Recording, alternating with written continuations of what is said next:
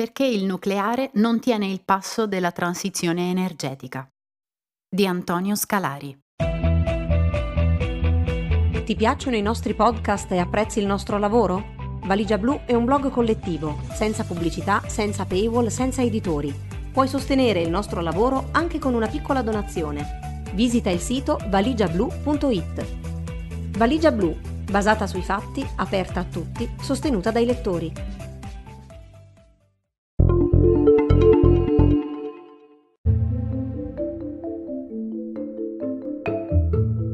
Abbiamo visto come la discussione sull'energia nucleare sia condizionata da posizioni antiscientifiche sulla crisi climatica e da visioni ideologiche delle questioni che riguardano l'ambiente e l'energia, che si ritrovano anche nel campo dei sostenitori dell'atomo.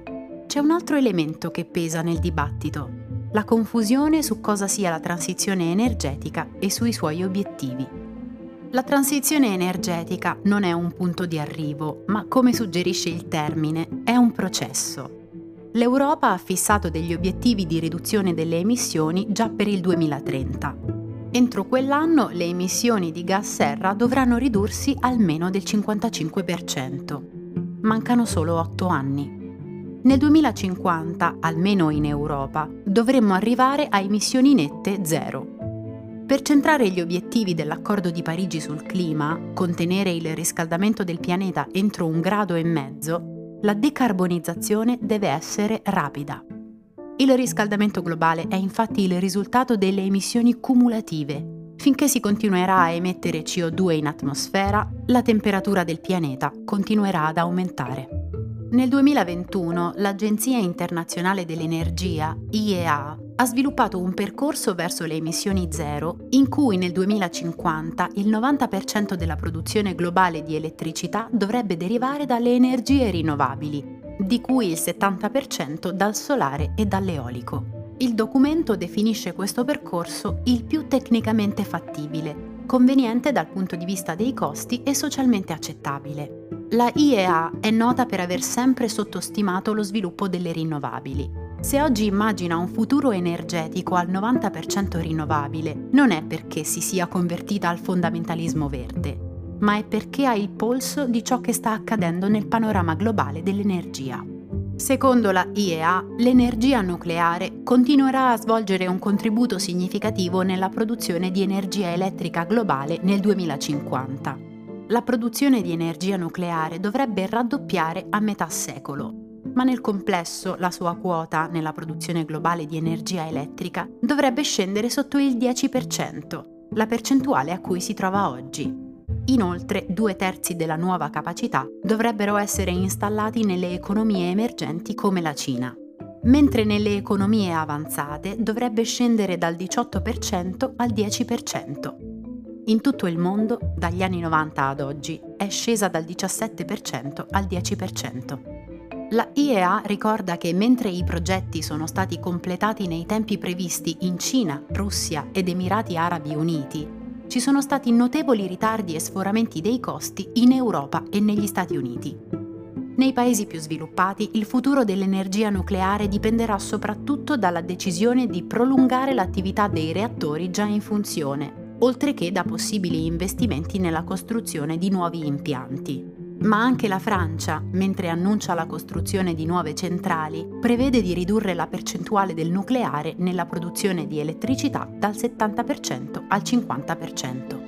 Il documento fotografa una situazione ben nota a chi si occupa di energia. Il nucleare ha segnato il passo rispetto allo sviluppo delle energie rinnovabili, diventate sempre più competitive.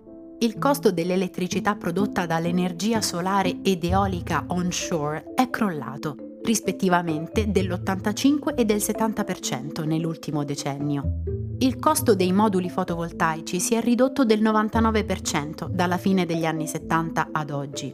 Questo non è dovuto ad un'ipnosi verde collettiva, ma, come spiega uno studio del Massachusetts Institute of Technology, M I T, è il risultato delle politiche pubbliche che hanno stimolato il mercato del settore, della ricerca sia pubblica che privata, e di quella che viene definita economia di scala, cioè il rapporto tra l'aumento della produzione industriale e la caduta dei costi.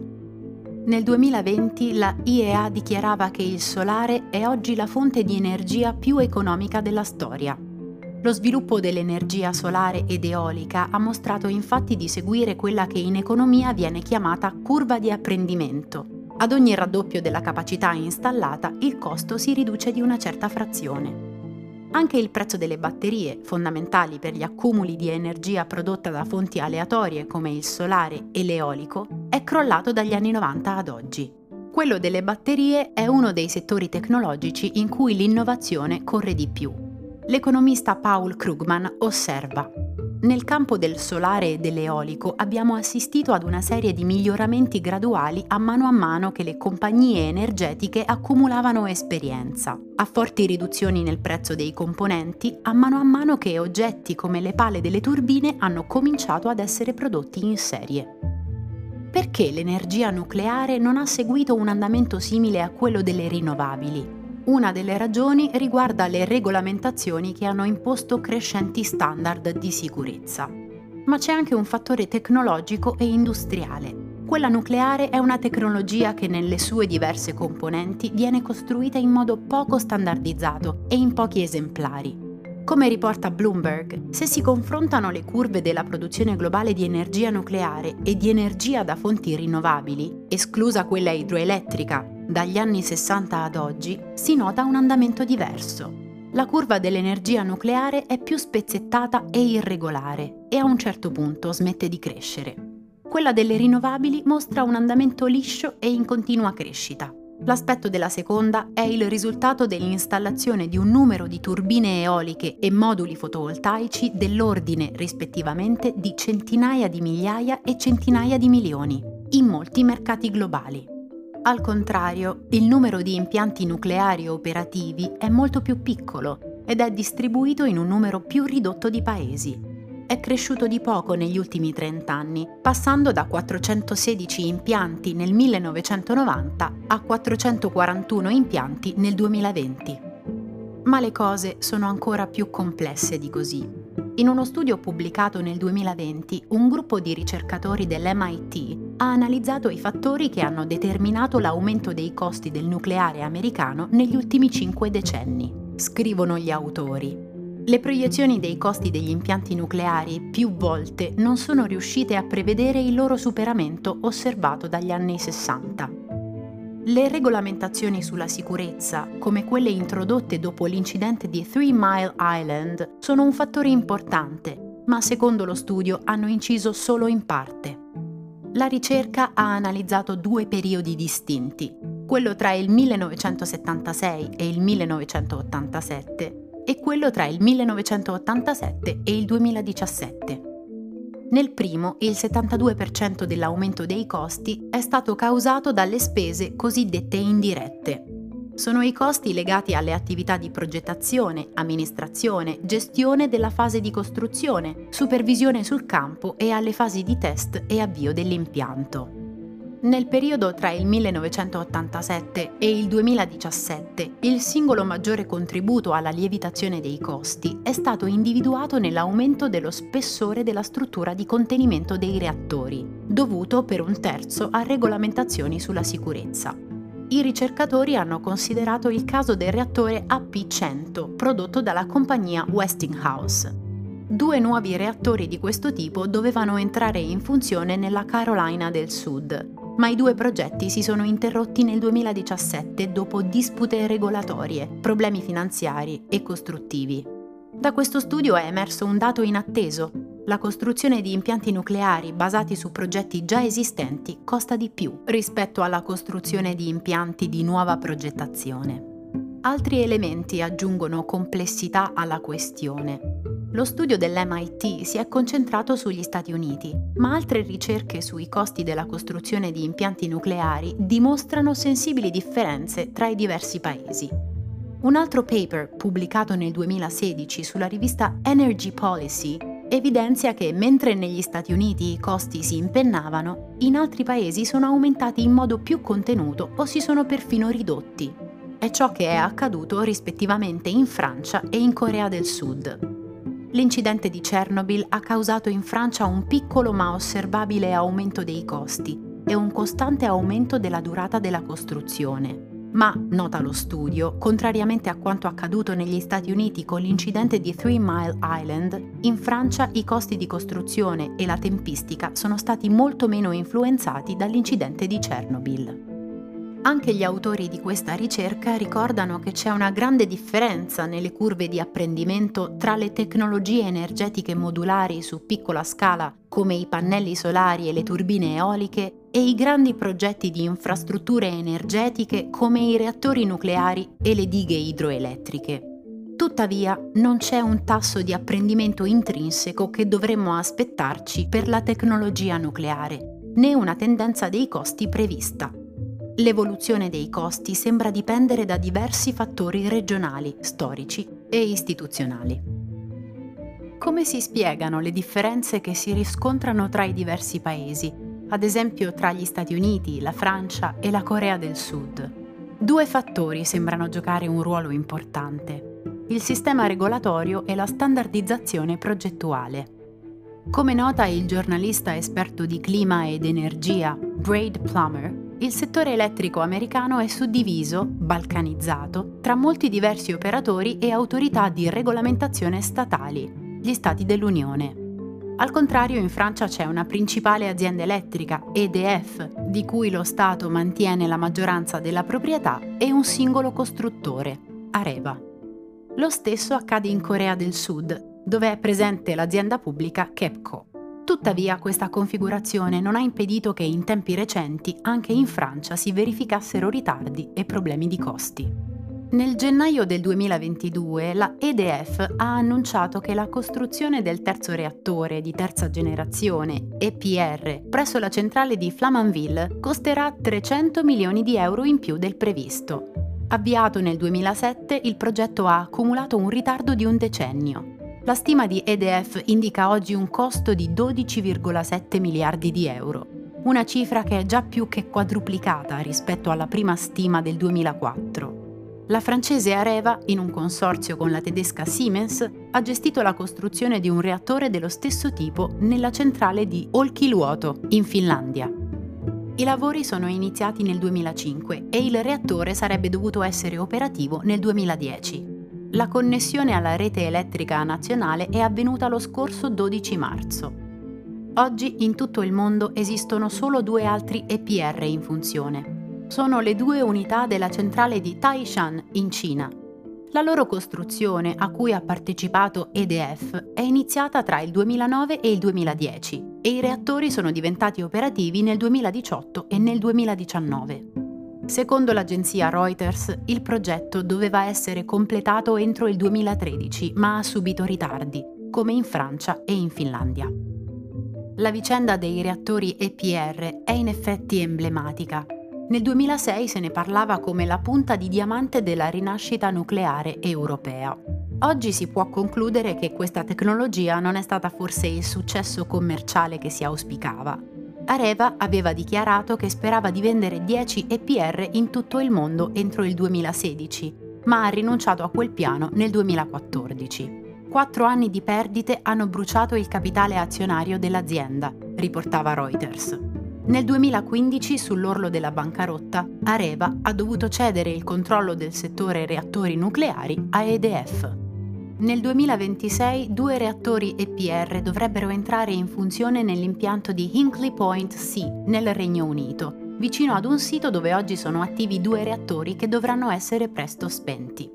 La costruzione dei nuovi reattori è iniziata alla fine del duemiladiciotto e del duemiladiciannove, dopo un iter piuttosto travagliato. Il progetto ha attirato critiche non solo per i costi, ma anche per il coinvolgimento, per una quota pari al trentatré per cento circa, della China General Nuclear Power Group, C G N, l'azienda nucleare di Stato cinese, in una joint venture con la francese E D F.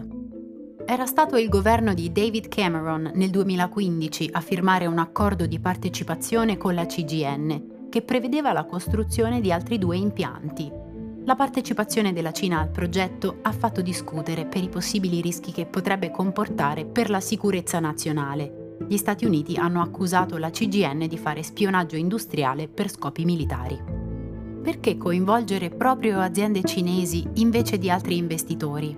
Lo ha chiarito in un'intervista al quotidiano francese Les Échos del duemilaquindici lo stesso presidente e amministratore delegato di E D F, Jean-Bernard Lévy.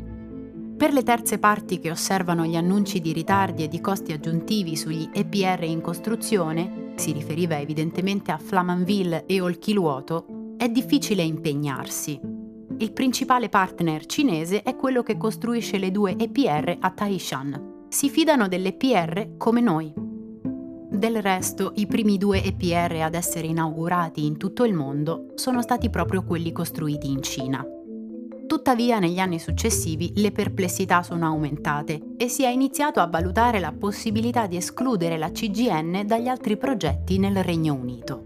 Secondo il Financial Times, il governo starebbe ora cercando nuovi investitori. La centrale di Hinkley Point C ha fatto discutere anche per i suoi costi. Nel duemilasedici il direttore finanziario di E D F, Thomas Piquemal, si è dimesso in disaccordo con la decisione dell'azienda di procedere con il progetto. La nuova centrale dovrebbe avere un costo stimato tra i ventuno virgola cinque e i ventidue virgola cinque miliardi di sterline, circa venticinque miliardi di euro, ma è già aumentato rispetto alle precedenti previsioni. Nel duemiladiciannove E D F annunciava che il costo previsto era aumentato di tre virgola due miliardi di euro. Le controversie e gli ostacoli che hanno segnato il percorso verso l'avvio dei cantieri a Hinkley Point C appaiono significativi, se si considera che di questo progetto si è iniziato a parlare nel duemilasette, quando il Regno Unito si chiedeva come rilanciare l'energia nucleare. La E D F ha presentato il progetto alla Infrastructure Planning Commission britannica più di dieci anni fa, nel duemilaundici. L'ultimo reattore nucleare ad entrare in funzione nel paese è stato quello di Sizewell B nel millenovecentonovantacinque. Come altri paesi nucleari, anche il Regno Unito ha una flotta di reattori che sta invecchiando e che dovranno essere spenti nei prossimi anni. Il futuro del nucleare britannico dipende dalla costruzione di nuovi impianti come quello di Hinkley Point C, che quando entrerà in funzione dovrebbe coprire da solo il sette per cento del fabbisogno elettrico del paese. Ma nel frattempo altri progetti vengono abbandonati. Nel duemiladiciannove l'azienda giapponese Hitachi si è ritirata dal progetto di una nuova centrale a Wilfa, nel Galles, a dispetto, scrive Carbon Brief, di un pacchetto di sostegno significativo e generoso offerto dal governo. In un intervento davanti al Parlamento britannico, l'allora segretario per gli affari economici, l'energia e la strategia industriale del Regno Unito, il conservatore Greg Clark, commentando lo stop all'impianto di Wilfa, ha dichiarato: «L'economia del mercato dell'energia è cambiata in modo significativo negli ultimi anni. Il costo delle tecnologie rinnovabili come l'eolico offshore è diminuito drasticamente al punto che ora richiedono pochissimi sussidi pubblici e presto non ne richiederanno nessuno». Una combinazione di fattori, tra cui norme di sicurezza più rigorose, ha visto aumentare il costo della maggior parte dei nuovi progetti nucleari, mentre il costo delle alternative è diminuito. Ciò ha reso più difficile che mai attrarre finanziamenti privati. In questo discorso Clark affermava, a nome del governo, di ritenere che il nucleare continuerà a rivestire un importante ruolo nel futuro mix energetico, ma presentava con onestà lo stato in cui versa il settore. Nei giorni scorsi il governo di Boris Johnson ha presentato una strategia energetica che si prefigge di aumentare da otto a ventiquattro gigawatt la capacità nucleare entro il duemilacinquanta, che corrisponderebbe ad un aumento dal sedici al venticinque per cento dell'elettricità prodotta nel paese. Si può confrontare questo obiettivo, già ambizioso, con la proposta annunciata dal leader di Azione, Carlo Calenda, di dotare l'Italia di quaranta gigawatt di produzione nucleare nel duemilacinquanta, dall'attuale zero. Nel piano di Johnson c'è anche un aumento dell'energia prodotta da impianti eolici offshore fino a cinquanta gigawatt entro il duemilatrenta e dell'energia solare a settanta gigawatt entro il duemilatrentacinque. La strategia è stata criticata perché indica obiettivi più ridotti per l'aumento dell'eolico onshore, cioè a terra, per le omissioni sull'efficienza energetica e perché prevede nuove licenze per l'estrazione di gas e petrolio nel Mare del Nord. Nel duemilaventuno la National Infrastructure Commission del Regno Unito aveva pubblicato un documento in cui suggeriva al governo di approvare un solo impianto nucleare dopo quello di Hinkley Point C. Si tratta del progetto di Sizewell C. La commissione, presieduta dall'ingegnere John Hermit, notava che la probabilità che un progetto nucleare venga consegnato nei tempi previsti non sta aumentando. Dal millenovecentonovanta i progetti nucleari hanno subito notevoli ritardi in tutto il mondo. Solo in Europa circa la metà di tutti gli impianti ha subito un ritardo di almeno il cinquanta per cento dei tempi di costruzione e un impianto su quattro ha subito un ritardo nella costruzione di almeno il novanta per cento. È improbabile che un tentativo di forzare i tempi abbia successo, scrive la Commissione. Come dimostrano infatti i casi europei più recenti, i tempi di realizzazione non sono un dettaglio secondario. L'Agenzia internazionale per l'energia atomica, I A E A, ha redatto un documento che descrive un piano suddiviso in fasi per lo sviluppo del nucleare in nuovi paesi. L'esperienza suggerisce che il tempo dalla considerazione iniziale dell'opzione nucleare all'avvio della prima centrale è di circa dieci quindici anni, scrive la I A E A. A seconda delle circostanze e delle risorse disponibili, l'attuazione potrebbe richiedere più tempo.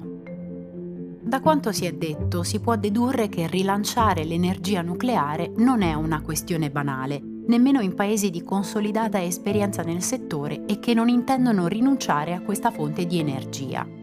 Non basta nemmeno il consenso politico e sociale di cui ha goduto l'atomo in paesi come la Francia per evitare ostacoli e difficoltà. Sono problemi su cui bisognerebbe interrogarsi se si vuole davvero immaginare un ritorno al nucleare in un paese dove oggi non c'è. In alcuni commenti sulla pagina Facebook di Valigia Blu, quando sono stati pubblicati articoli sul nucleare, si leggevano parole indignate e critiche di questo tenore. Andate a vedere cosa dicono le istituzioni scientifiche, come se si stesse parlando del consenso scientifico sul riscaldamento globale o sui vaccini. Il fatto che all'interno della comunità scientifica si riscontrino giudizi generalmente più favorevoli al nucleare di quelli che si ritrovano nell'opinione pubblica non elimina né risolve le questioni di natura tecnica, economica e regolatoria. Il fatto che l'energia nucleare sia in difficoltà costituisce un problema. Sì, se è vero che non potremo farne a meno in futuro. Un suo rilancio potrebbe derivare dalla diffusione di nuovi modelli di reattori, come i cosiddetti Small Modular Reactors, più piccoli di quelli tradizionali. È una tecnologia che potrebbe rendere la progettazione e costruzione dei reattori più standardizzabile, quindi meno costosa, ma ad oggi è ancora in fase di sviluppo e, come la fusione nucleare, non è certo una soluzione energetica subito disponibile. Peraltro, anche la possibilità di raggiungere un mix energetico composto al cento per cento da fonti rinnovabili, non solo energia solare ed eolica, ma anche idroelettrica, geotermica e da biomasse, non è oggi un'idea utopistica né da ciarlatani, ma un possibile scenario oggetto di studi. In ogni caso, già il novanta o ottanta per cento dovrebbero essere sufficienti a mettere in crisi certi slogan e narrative. Ma anche su questo il dibattito si impantana. Non è possibile arrivare a un mix energetico cento per cento rinnovabile, obietta qualcuno. Ben prima di preoccuparci se sia o meno fattibile il cento per cento, dovremmo almeno avvicinarci al cinquanta o al settanta per cento, obiettivo indicato dallo stesso ministro Cingolani. Ricordate come deve essere la transizione energetica? Rapida. C'è un'ultima questione su cui è necessario fare chiarezza: la differenza tra attivismo e informazione. Si può sostenere la causa più nobile e giusta di questo mondo. Io stesso, come essere umano che vive su questo pianeta, mi considero un attivista per il clima e l'ambiente. Ma questo, per quanto possibile, non dovrebbe impedirci di formulare giudizi e valutazioni corrette. Non si tratta soltanto della nota differenza tra fatti e opinioni. A partire dai fatti si possono maturare opinioni diverse. Si tratta piuttosto della capacità di dare una rappresentazione il più corretta possibile di una questione. Il genere di attivismo che prende di mira quelli che ritiene essere i propri avversari finisce per essere un attivismo non solo pro, ma anche contro. Un certo attivismo pro-nucleare, come abbiamo visto, non si limita a difendere le buone ragioni di questa fonte di energia, ma mette in discussione il ruolo delle energie rinnovabili alimentando miti e pregiudizi sul loro contributo alla produzione di energia elettrica. Di fatto questo attivismo mette in competizione nucleare e rinnovabili invece di descrivere in modo corretto il loro rispettivo ruolo nella transizione energetica. In conclusione, vorrei invitare chi legge a fare un esercizio molto semplice. Segnare tutte le fonti citate in questo articolo, organizzazioni, studi, media, singole persone, e iniziare a chiedersi: questa fonte è pronucleare o antinucleare? Questo stesso articolo è pronucleare o antinucleare? Dopo un po' ci si renderebbe conto che questa divisione manichea su un tema così complesso non ha senso. È sciocca, triviale. Ha senso solo se si vuole concepire la discussione in maniera settaria. Settarismo e manicheismo caratterizzano da tempo il dibattito sul nucleare. Invece di un'accademia platonica, il modello è un ring dove si lotta senza regole. Anche queste discussioni finiscono per consumare inutilmente quel tempo che non abbiamo, mentre le lancette della crisi climatica corrono.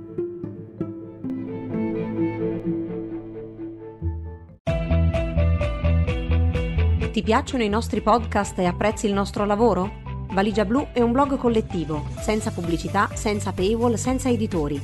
Puoi sostenere il nostro lavoro anche con una piccola donazione. Visita il sito valigia blu punto it. Valigia Blu, basata sui fatti, aperta a tutti, sostenuta dai lettori.